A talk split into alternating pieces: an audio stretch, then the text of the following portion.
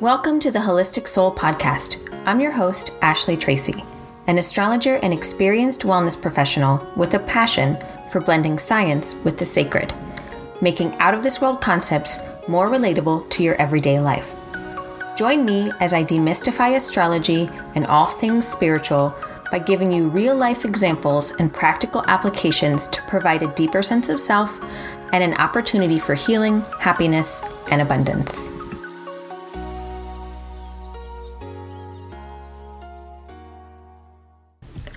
Hi, everyone, and welcome to episode one of the Wholistic Soul Podcast.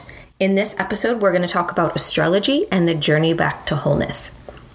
So, what does it actually mean to be whole? What does that sense of wholeness mean? And if you were to look up the word wholeness in the dictionary, you would see that the definition is the state of being unbroken or undamaged. And think about the last time you felt that way. When's the last time you felt completely whole without a damaged or broken part of yourself? And you probably can't remember because really the last time for most of us was when we were a baby, when we were a little kid. And that's because babies, when they're born, are so deeply connected to their true sense of self, to their wholeness. Because they're coming into this world feeling whole because we are innately whole, each and every one of us. We are born whole and we will always be whole, but life gets in the way and we get disconnected from that. So let's tap into some of the science of that. Babies are so connected to their soul. Little children are so connected to their soul, and that's because their brain hasn't fully developed the rational, analytical, critical thinking side yet. Their brain is functioning from a place of intuition, from a place of imagination. And it's a place of creativity and just wonderment, right? That is that's how babies' brains are. And they haven't yet fully developed the logical or rational part of their brain, also known as the left brain. They're really functioning from that right brain.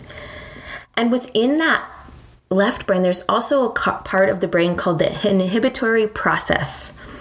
And that starts to develop as we age and experience life. So, babies and little children are naturally tapped into their soul. And it's interesting if you've ever read stories about babies or little children that have almost like these psychic experiences, right? These very deeply intuitive experiences and gifts because that's that's who they are. Like we all have that, but they're more tapped into it because that part of their brain is lit up. It's firing, right? They're connected to that soul. But as life happens and they age, the brain begins to grow and you start to develop this critical thinking part of your mind. And so now you're analyzing life experiences and you're connecting them to feelings and or body sensations such as fear, pain, anger, the sense of being mad, the sense of being sad, also the sense of being happy and joyful. So, we're starting to make these connections, and the brain is just so fascinated when you think about it that we remember.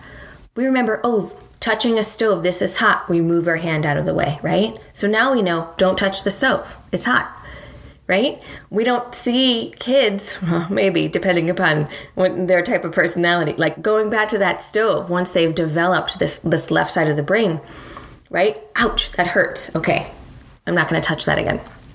So now we're creating emotional patterns from these life lessons or experiences and even our relationships to our parents, to kids at school, and to our families and friends. we now are creating these patterns which we can feel damaged or broken if those emotional patterns, if those experiences are negative and create more of the sad, mad, angry, fear, etc.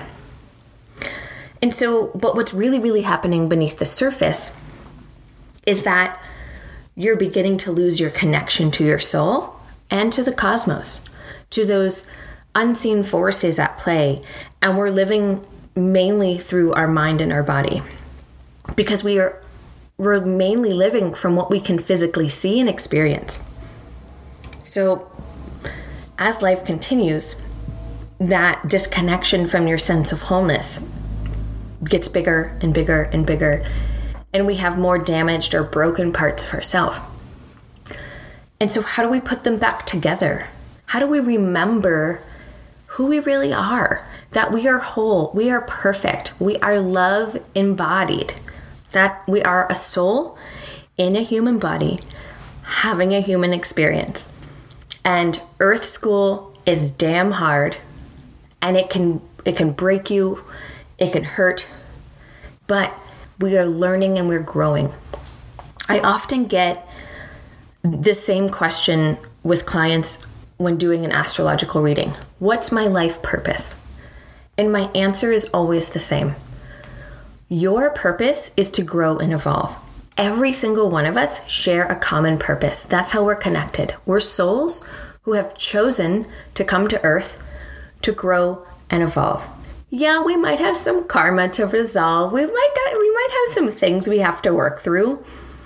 But in the end of the day, we need to grow and evolve. And if we're not growing and evolving, we're not living, right? We're not living the life that our soul intended.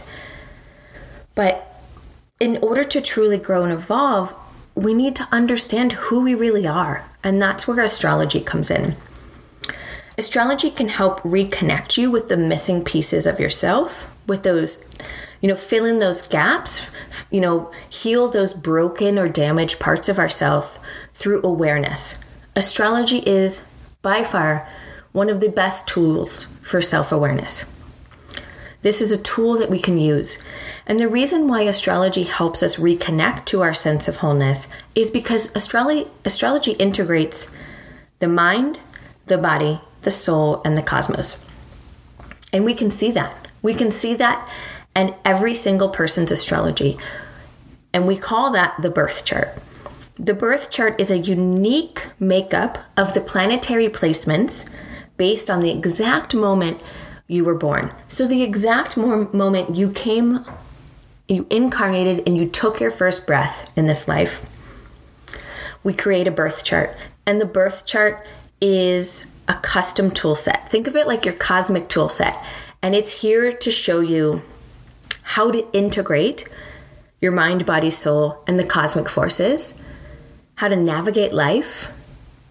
And it really is just a tool for deeper self awareness of who you are and who you've chosen to be in this lifetime. So, the birth chart is made up of planets in zodiac signs in certain houses and it's shaped like a wheel, like a like a pie, right, with different slices, 12 different slices of the houses. And the arrangement of the planets in the signs in those houses is the language of astrology. That's what as an astrologer I'm reading. I'm reading the language of your stars. And we're going to really dive into the birth chart and the planets and the signs and the houses in future episodes. So please subscribe, stay tuned, Lots of good stuff coming. But for now, I just want to kind of give you an overview of how I how we can see a, that integration of mind, body, soul, and the cosmos in uh, your birth chart. So we'll start with the personal planets. The personal planets, also known as the visible planets, are the Sun, the Moon, Mercury, Venus, and Mars. These are all planets that we can see with the naked eye. So, back in the day when astrology was birthed, ancient, ancient, ancient times, goes way far back, they were able to look up into the night sky and see these planets. And so that's why we call them visible planets. And they have a connection to your individuality and personality. So the sun is your radiant essence, it's how you shine out into the world. It is the core of your soul's vitality. The moon is the embodiment of your soul. It's how you nourish your physical body. It's your emotions, your inner world. It lives in that subconscious space. So it is really how you're reacting to the world around you. Mercury is your thought process, your perception, your ability to communicate what you've learned. Venus is your values, what you find value in, whether it's physical, mental, spiritual, or emotional. And you know how you attract things into your life based on those values. Mars is how you assert yourself, your drive, what motivates you. All of these things are really important.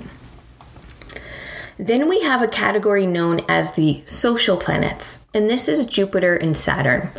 We can visibly see Jupiter and Saturn. They're very large planets, especially Jupiter, it's one of the largest.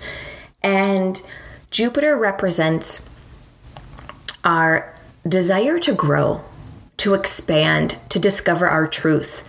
And oftentimes we're doing that through experiences in the physical world and through relationships to other people. So Jupiter and Saturn have a lot to do with our integration with society, how we learn and grow, and for Saturn, form structure and stability based on our interactions with the people and the world around us. So if you go through the Sun through Saturn, they're very much talking about when we're looking at these planets, our individuality and our life experiences.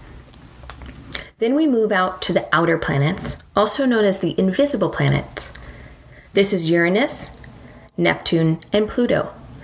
We call them the invisible planets because they weren't discovered back in ancient times because we didn't have telescopes. As soon as we got telescopes, we were able to now see these outer planets because they are invisible to the naked eye.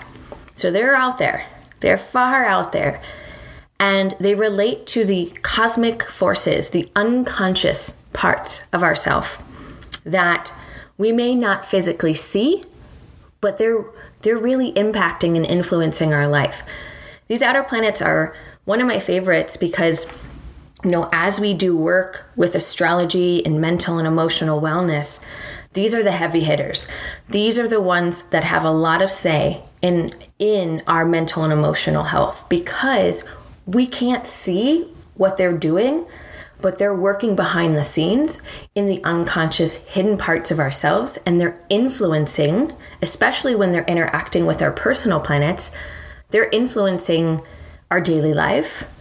And they're really needing for us to tap into them to understand them. And that's where i think astrology comes in as a very useful useful tool to help us understand parts of ourselves that we may not be fully conscious to. And so the placements by sign and house of those planets is really key to understanding why why your soul chose the mind, body, and life experiences that it did. Astrology is so freaking cool. Like it really is. And it's a whole world to explore of just things that putting the pieces back together.